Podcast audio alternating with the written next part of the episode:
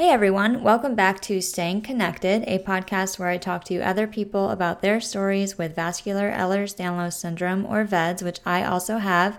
This is Katie, your host, and today I have Daniel with us who's going to tell us his story with VEDS. Hey Daniel. Hey Katie, how are you? Good, how are you doing? Good, good. Good. I'm so glad that you're sharing your story. I know that you were not you were diagnosed not that long ago. Um, so big kudos to you for for getting out there and connecting with people so fast. Thank you. Anything I could do to help? Yeah. So tell me about yourself. What do you do? So um, I manage an IT department for a um, busy Bergen County uh, hospital. Um, I've been doing that for about. I've been there for about eight years, and then before that, I was in another hospital uh, doing their IT department. So um, pretty much my entire life, I've been working in IT and healthcare. So when were you diagnosed with VEDS? How did that happen? Um, I was diagnosed around January. However, I had a um, pretty serious event in October of last year. I had a uh, abdominal aortic aneurysm, um, pr- uh, fairly large saccular aneurysm. Um, and during that finding, we found um, two uh, iliac uh, aneurysms, and um, during the repair, we accidentally caused a additional aneurysm that needed to be embolized in my leg. How did they find that AAA? I was um, I woke up in the middle of the night. Um, I don't want to say severe pain, very bad pain, annoying pain. Um, almost felt like food poisoning. Um, I tried to sleep it off. Uh, being lucky enough to work at a hospital, I figured, you know what, I'm going to go into work a couple hours early. They'll give me some anti-nausea medicine. I, I was I was nauseous and, and, and throwing up as well. And uh, said, you know, I'll go into work a little early. They'll give me some pain medicine, some anti-nausea medicine, and I'll start my day. Um, got to the ER around five o'clock in the morning. Um, about an hour in, hour and a half in, they're like, "All right, Mr. Sperry, we'll get you out of here soon. We, you know, it's probably just some food poisoning. Your pain went away when we gave you the the medicine." And then about another 15 minutes later, a nurse came in and started putting leads on me and said the vascular surgeon saw something he didn't like. He'll be in to explain in a minute. Uh, and that's when he came in and let me know that they found an aneurysm on my CAT scan. Um, and we started talking about all the options. Oh wow!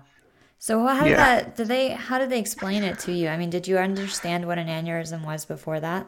Working in healthcare. I did. Um, I did a little bit. Um, and when we start um, talking about you know my family, you know I, have I've learned a little bit about aneurysms, uh, but my vascular surgeon was awesome, and he you know he, he realized hey maybe I can maybe I can speak guy lingo, and he's like you know when you have a tire and you have a sidewall, and he's like you know your your sidewall is blown out, and you know the the reason why it was I kind of had emergency surgery was because it was saccular. So he explained to me because it's just the side and it's not you know, on both sides. It's just the one side that it, you know, it's much weaker. Um, just like if you were driving around with, with you know, a, a bubble in your tire, it's mm-hmm. eventually going to blow out, and you need to get it fixed. Um, it was he, he sat down he explained it with my wife and i very well um, i'm also fortunate enough to have a brother who's been working in healthcare and a very close friend who's a general surgeon and i was able to call them and um, obviously without knowing all the details my brother's friend was very concerned about why a 30, I'm 39, um, 38 at the time, why a 38 year old would need surgery for an AAA. That's very unlikely. And because I was only given out, you know, the non-clinical stuff, he's like, that's not even big enough to recommend surgery. After he spoke to my, you know, my surgeon, he was like, well, it's saccular. It's he's 38. This shouldn't be here. Um, they both agreed that surgery was probably the best option. So you went through the surgery. Was it that day or was it later that week? Oh yeah, no. The timeline was I was in the hospital. I was in the ER about five. Found out about eight o'clock, eight eight thirty that I had the aneurysm and was in the OR by one. Wow. So you said during yeah. that procedure, um, something ruptured. Well, so it didn't rupture. So what happened was, so this was supposed to be an hour and a half surgery. Um, uh, I was sitting, you know, we got in, I probably started around 2. It was supposed to be an hour and a half. It wound up being a nine and a half hour procedure. Um, because what had happened was when they were cleaning out the, when they were repairing the iliac and this might not be 100% but it's going to be i think close enough when they were repairing the iliac a blood clot broke loose into the leg and then not knowing that i was veds and understanding that there was something wrong because i had these aneurysms at this point they didn't really understand how fragile the arteries were so when they put the balloon down the artery to try to clear the blood clot every time they touched the side of the artery, it would kind of balloon out. So they mm. were spent all this time trying to repair it, and they thought they had repaired it. However, um, my pulse on my left leg was a lot weaker than my right leg. So obviously, I was admitted to ICU that night when we watched it. Um, everything seemed to be okay. I was home, and then a couple days later, I can't remember if it was a couple days or maybe a week, um, I got this really bad pain in my calf, and I came out um, of the bathroom with this really bad pain, and my wife was like, "What's wrong with you?" And I'm like, "What do you mean?" She goes, "You just don't look right." So I guess I'd gotten really clammy and pale, and my eyes just looked a little confused as I came out. I'm like, "I just have a little pain. I'm I'm I'm okay." And as I sat there, my toes started to get tingly. Um, it just so happened to be the same day I was supposed to be meeting with my cardiologist um, from a post-op follow-up so I called them and they said, look, should I come into you guys because you're urgent care? Should I just go right to the ER? They said, just go to the ER. It's probably nothing. Um, but then they did a CAT scan on my leg, and when they did the CAT scan on my leg, they saw a very large aneurysm. And at that point, my vascular surgeon came back in and was like, you know, we, we're just going to embolize this because it's not that important, and there's no reason to go back in to, to look at it and try to repair it. So they that so it was about a week later that I went back in for the embolization. So did he suspect something was wrong at that point? He did. He suspected something was wrong after the, the, the nine hours. Um, mm-hmm. He wasn't sure what. Um, I don't have most of the um, the, the the signs. Um, so what we wound up doing was he's like, look, I have no idea. He's like, but we know it's not Marfan's. Um, and then when I went to see the geneticists, even they were like, they thought maybe Loeys Dietz because they're like, you don't, I'm not double jointed, my skin's not translucent, I don't have any, I don't really have any of the features. If anything, I'm stiffer than anyone I know. Um, you know, I played football and wrestled my entire life. There's there was no no signs whatsoever um, uh, until I've done, you know, I look back in history and we can talk about that. But mm-hmm. from from a from a visual standpoint, there was no signs at all that I that I had um, VEDS. And even when I started doing my research on genetic disorders, I even said, you know, maybe it's VEDS. They're like, I don't think so. You don't really have any of the system, you know, any of the any of the other uh, indicators. Um, mm-hmm. But it turned out that it did. So then he he proceeded to do a genetic panel then. Yeah, yeah. So um, the cardiologist did a, um, a genetic panel, and that's when I got the results about a month later. How did that feel? Um, scary. Um, it, it, it, scary, but at the time they made me feel comfortable.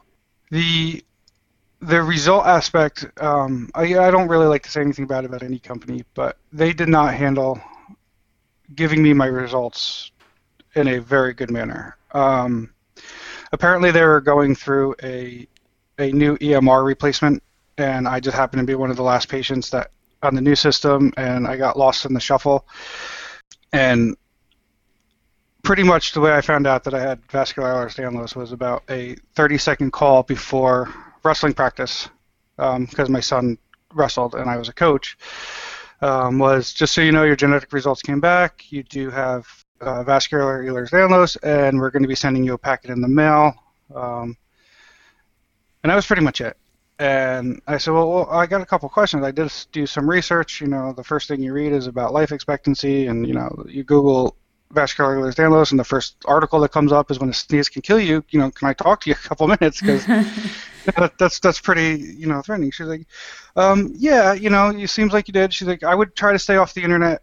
Um, we'll we'll get you scheduled for you know a follow up, and once you get the the uh, the pamphlet, the, the packet, she's like, because you know the internet always makes things sound a little bit more dangerous than they are. She's like, this is a very serious condition, but you know, just you know, don't try not to use the internet as your research. And I was like, okay. So I waited and I waited and I waited for the packet, and it never came. So that was in January. So beginning of February, I I uh, I called back and said, hey, look, I need this packet. I started doing all the research. I wanted to be a part of the support groups that you know you you and I are part of. I was like, I need the results so I can join these groups and join these support groups. Like, oh, I'm so sorry. We'll send it out to you. So never sent that out again. And then on February 14th, I'm sitting with my wife um, about 9:30 at night, and I get a call from New York City, and I don't know anybody in New York. So I'm like, all right, two and two, let me answer this. Um, like it's either someone trying to sell me warranty for my car or it's important. I answer it, and they're like, hey, just wanted to let you know that your results came back in and that you do have vascular Ehlers-Danlos. I'm like, well, I know this. I knew this a month ago. I just need the packet. So they're like, "Oh, we're so sorry. You must have got lost in the thing. We'll let we'll let the doctor know, and we'll get, we'll get it all sorted out." And then about another four or five days later, the doctor called me saying, "Oh, I heard that you um you didn't get your results back. Just so you know, you have vascular." So I'm like, you know what? I appreciate everything. I'm like, just please, just I don't need the consult or the conversation anymore. Just email me my results so I can. So they finally emailed me all the results. So I really haven't had a conversation with the geneticist about about it. Um, However, I do have an appointment for the uh, I think next week or the week after. I'm going to be seeing the. I'm, I made an appointment with the geneticist um, at Mount Sinai, in New York, okay. um, so that we can we can work with them, so I can actually get a geneticist who's engaged on my side. Wow. So you haven't had that conversation. Nope, I haven't. So I'm still, you know, I'm still living in this the, a bubble of everything's going to be okay anyway. Wow, that's crazy. Do you have a um so I think uh you mentioned with your aneurysm and with this diagnosis of VEDS that, you know, looking back, you can see some things even though you don't have any of the like quote unquote outward signs like the translucent skin and things like that. What what are those things? So the one that comes to mind right away is when I was a kid playing at the playground, we'd be on the monkey bars, we'd be on something high, and I'd jump off, and then all of a sudden I'd get like a little bit of a pain, and my foot would just start itching, and I would get what I called popping a vein. It would just, you know, the the vein would just swell up, become very dark. Mm-hmm. It would last for, you know, 10, 15, 20 minutes, and it would go away.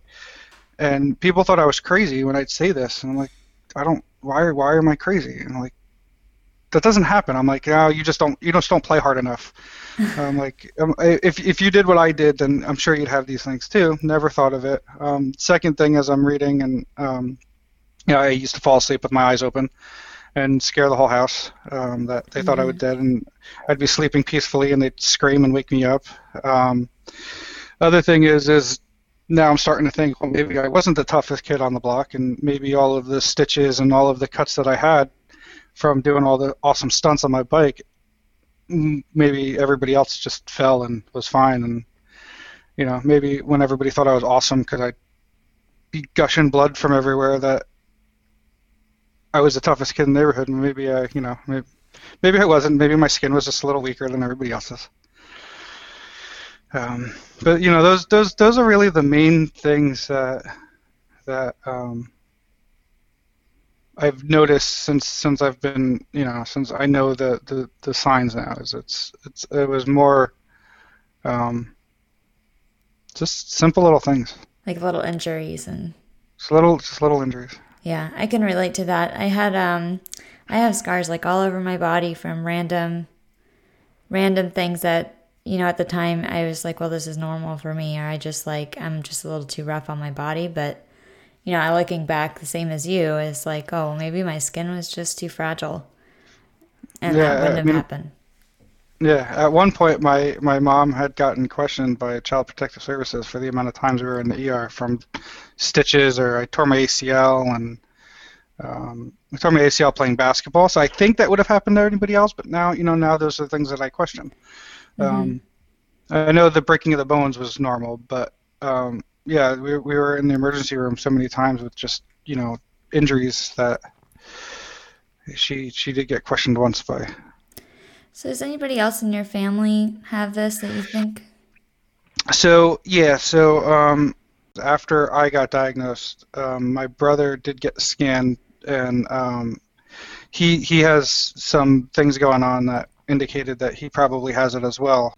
And you know, looking back, we're fairly confident that my father and his brother and his sister and probably my grandfather um, had it. Um, my aunt had a stroke when she was in her 30s.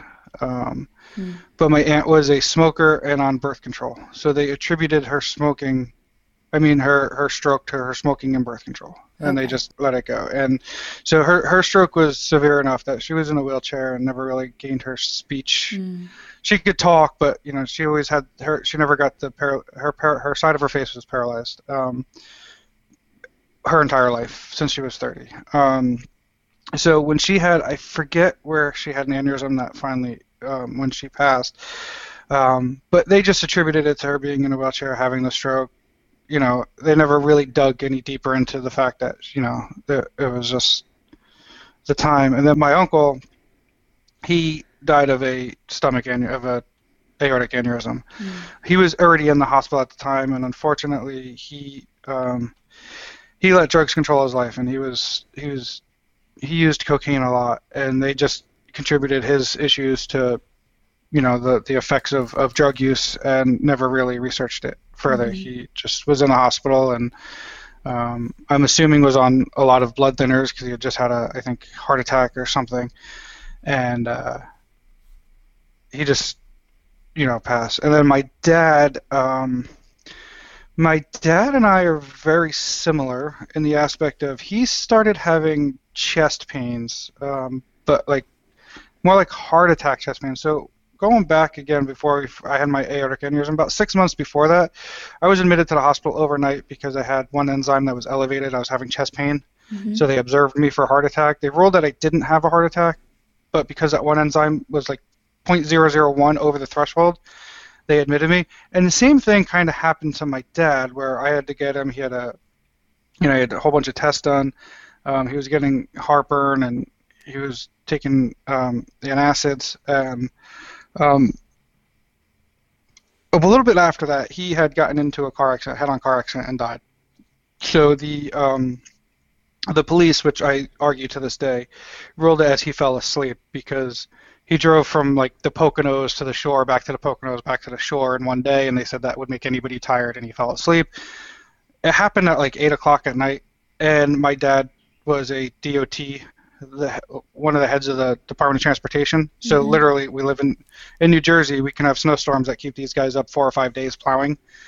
So he didn't fall asleep driving. So I figured it was a heart attack. At first, I figured he was driving had a heart attack. And um, but now looking back on things, I'm you know I'm fairly confident he probably had a a a rupture while he was driving.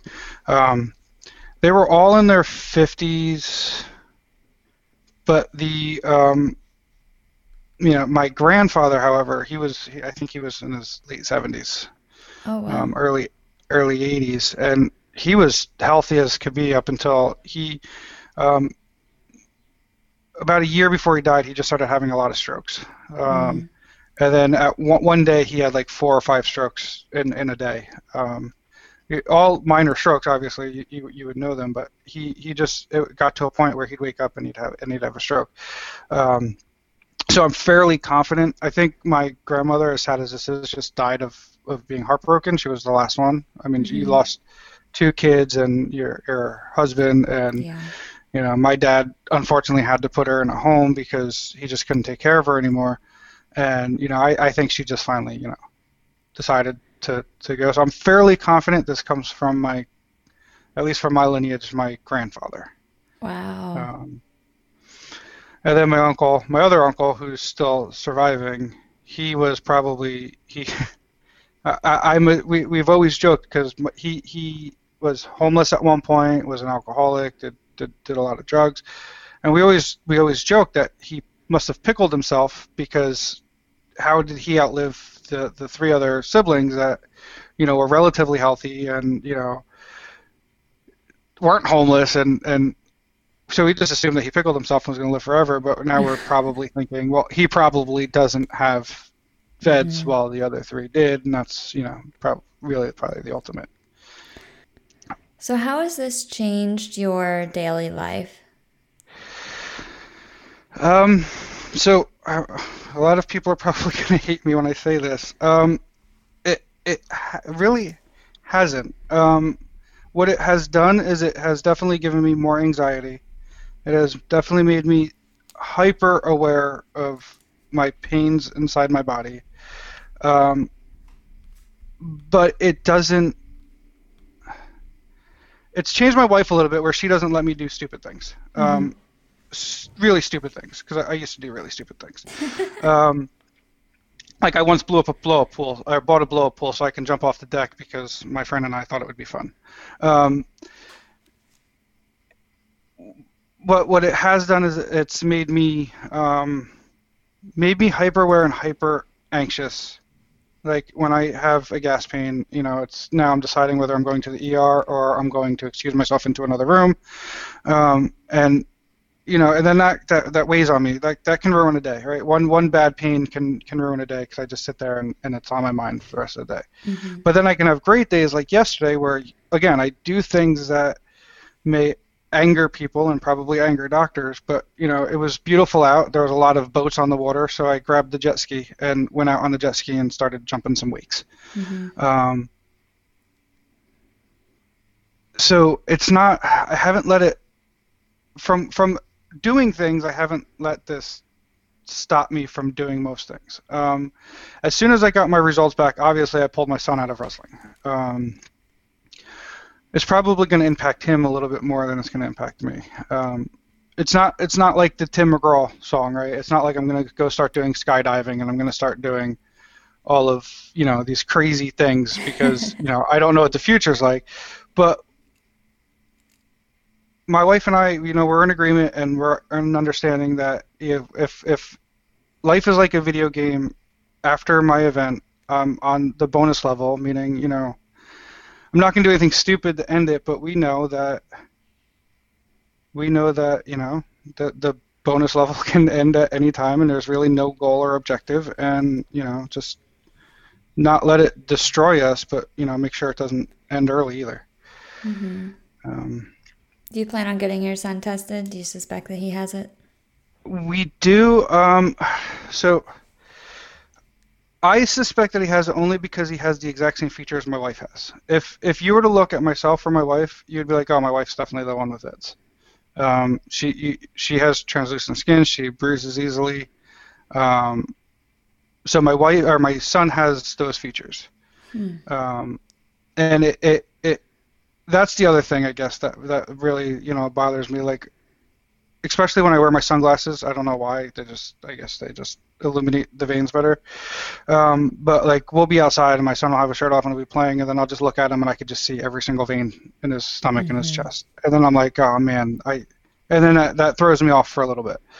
Um, but my only relief right now is that well my wife has that as well and you know, just because you have translucent skin doesn't mean you have VEDS. It's just you know a sign that you could possibly have VEDS. Mm-hmm. Um, we are going to get him tested. I'm, I'm going to meet with this geneticist first, and then we're going to plan all that. She's going to send us home a, a, a saliva kit. Um,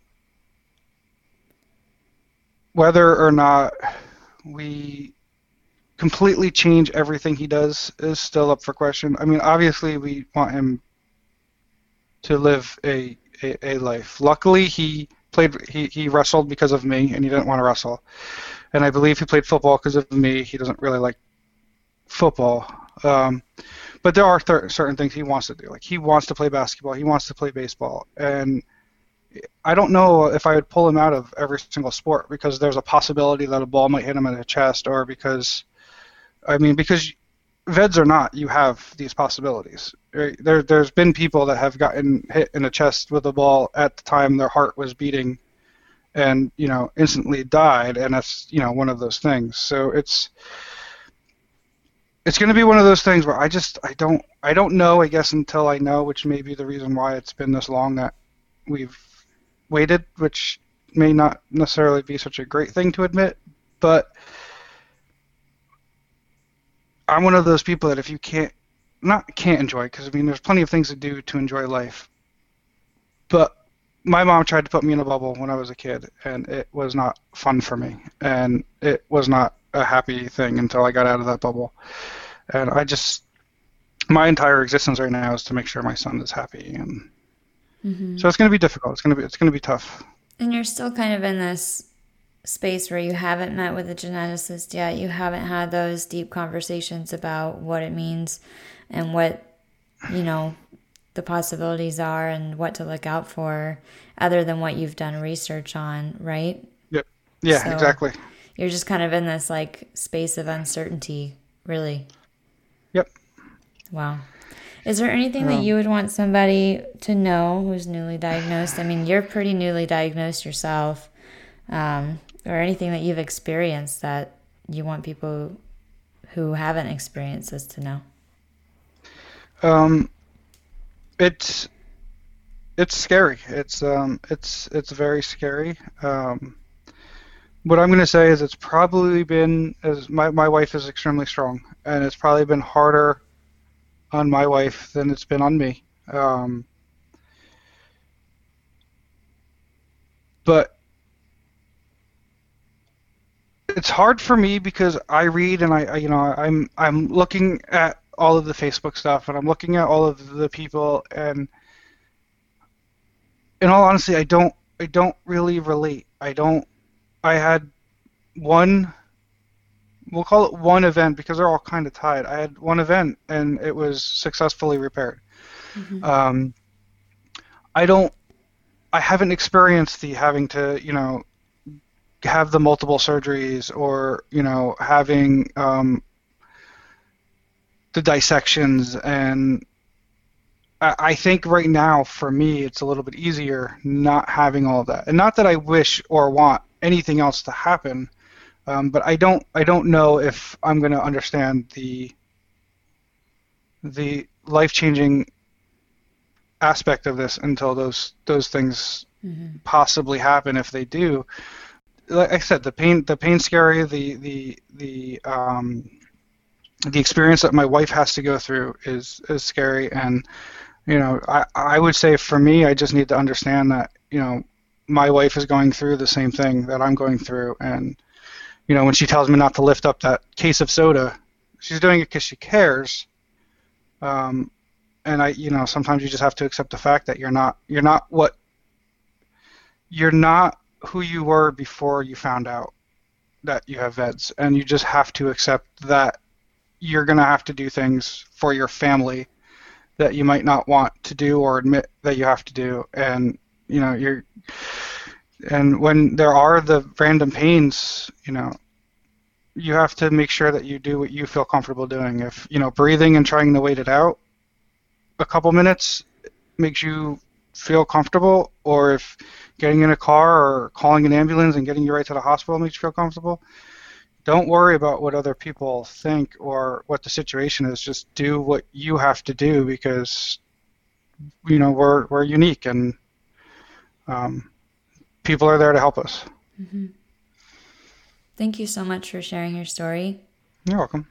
Especially so soon. I'm really impressed with like I just can't get over the fact that you just found out this year. So I, it's big. Well, it, it is. It is. But I, I want. I, I think another another thing is that I think if there was more awareness, we'd find out more people are living with us. And I think if there was more awareness, people would like would would doctors would make better informed decisions. Um, you know, a good example is I I'm going. I thanks to COVID, one good thing happened to COVID is I can get a telehealth appointment. I got a telehealth appointment with Dr. Shalhub.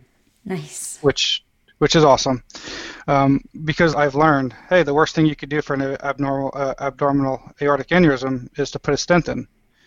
Well, my doctor didn't know that because he didn't know I had VEDS. So right now, what I have in my my aorta is a stent. Mm-hmm. Um, you know, so I'm living with that. Like I don't I don't know what I should do. Should I go in for proactive surgery and get the stent, you know, bypassed, or should I just live with it and and monitor it? So, um, I think if there was more awareness, I think doctors would be able to make more informed decisions as well.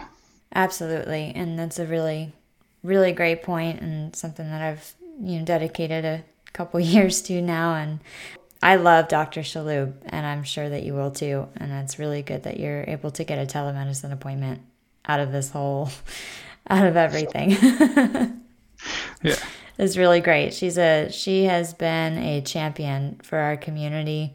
We have a several we have several physicians who have really been champions and she's a big one. So tell her I said hi. I will. Thank you again so much, Daniel, for sharing your story. You're welcome. Thank you. And thank you, everybody, for listening. This was Staying Connected. And this was Daniel sharing his story with VEDS. He was just diagnosed in January. So uh, kudos to, to Daniel. And thank you, everybody, for listening. There'll be another episode at the end of every month, the last Sunday of the month. So uh, take care, and we'll see you soon.